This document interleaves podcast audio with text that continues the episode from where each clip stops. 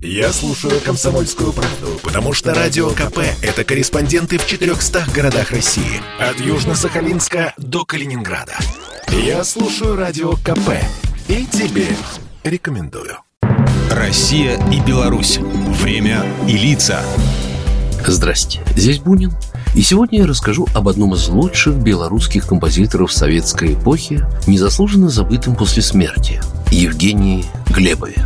За свою долгую жизнь народный артист СССР, выдающийся белорусский советский композитор, дирижер и педагог Евгений Александрович Глебов только кинофильмом написал около 50, как сегодня бы сказали, саундтреков. Здесь и культовая картина «Я родом из детства» режиссера Турова, три веселых смены о жизни белорусского лагеря «Зубренок» и, конечно же, совершенно потрясающая «Дикая охота короля Стаха». Как все большие художники в своем творчестве, Глебов неповторим и самобытен.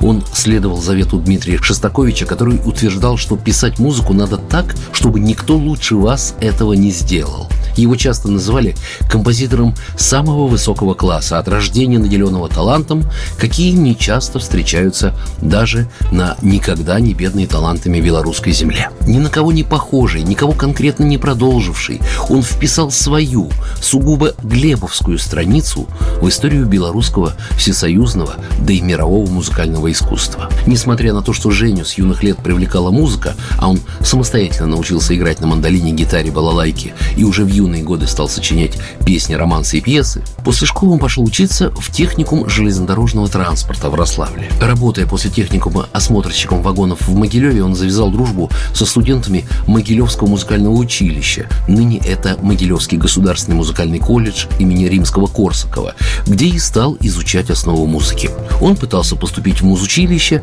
но директор, узнав, что Глебов не знает даже нот и никогда не сталкивался с музыкальной грамотой, отказал по причине профнепригодности. Лишь в 50-м, как участник художественной самодеятельности, он был принят на подготовительное отделение Белорусской консерватории которую окончил по классу композиции. Глебов сразу стал пробовать себя в самых разных жанрах. Среди важнейших сочинений того периода – симфонические произведения, кантаты, ряд сочинений для оркестра белорусских народных инструментов. Все эти сочинения созданы рукой мастера, обретшего свою технику письма, свой образный мир и уникальную творческую манеру сочетания национального и интернационального в музыке. В 70-е им создаются два грандиозных балета «Избранница» по мотивам поэм Янки Купала и «Тиль Уллиншпигель» по Шарлю де Кастеру.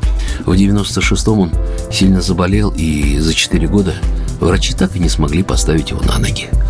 Похоронен Евгений Глебов на Восточном кладбище Минска. Программа произведена по заказу телерадиовещательной организации Союзного государства. Россия и Беларусь. Время и лица.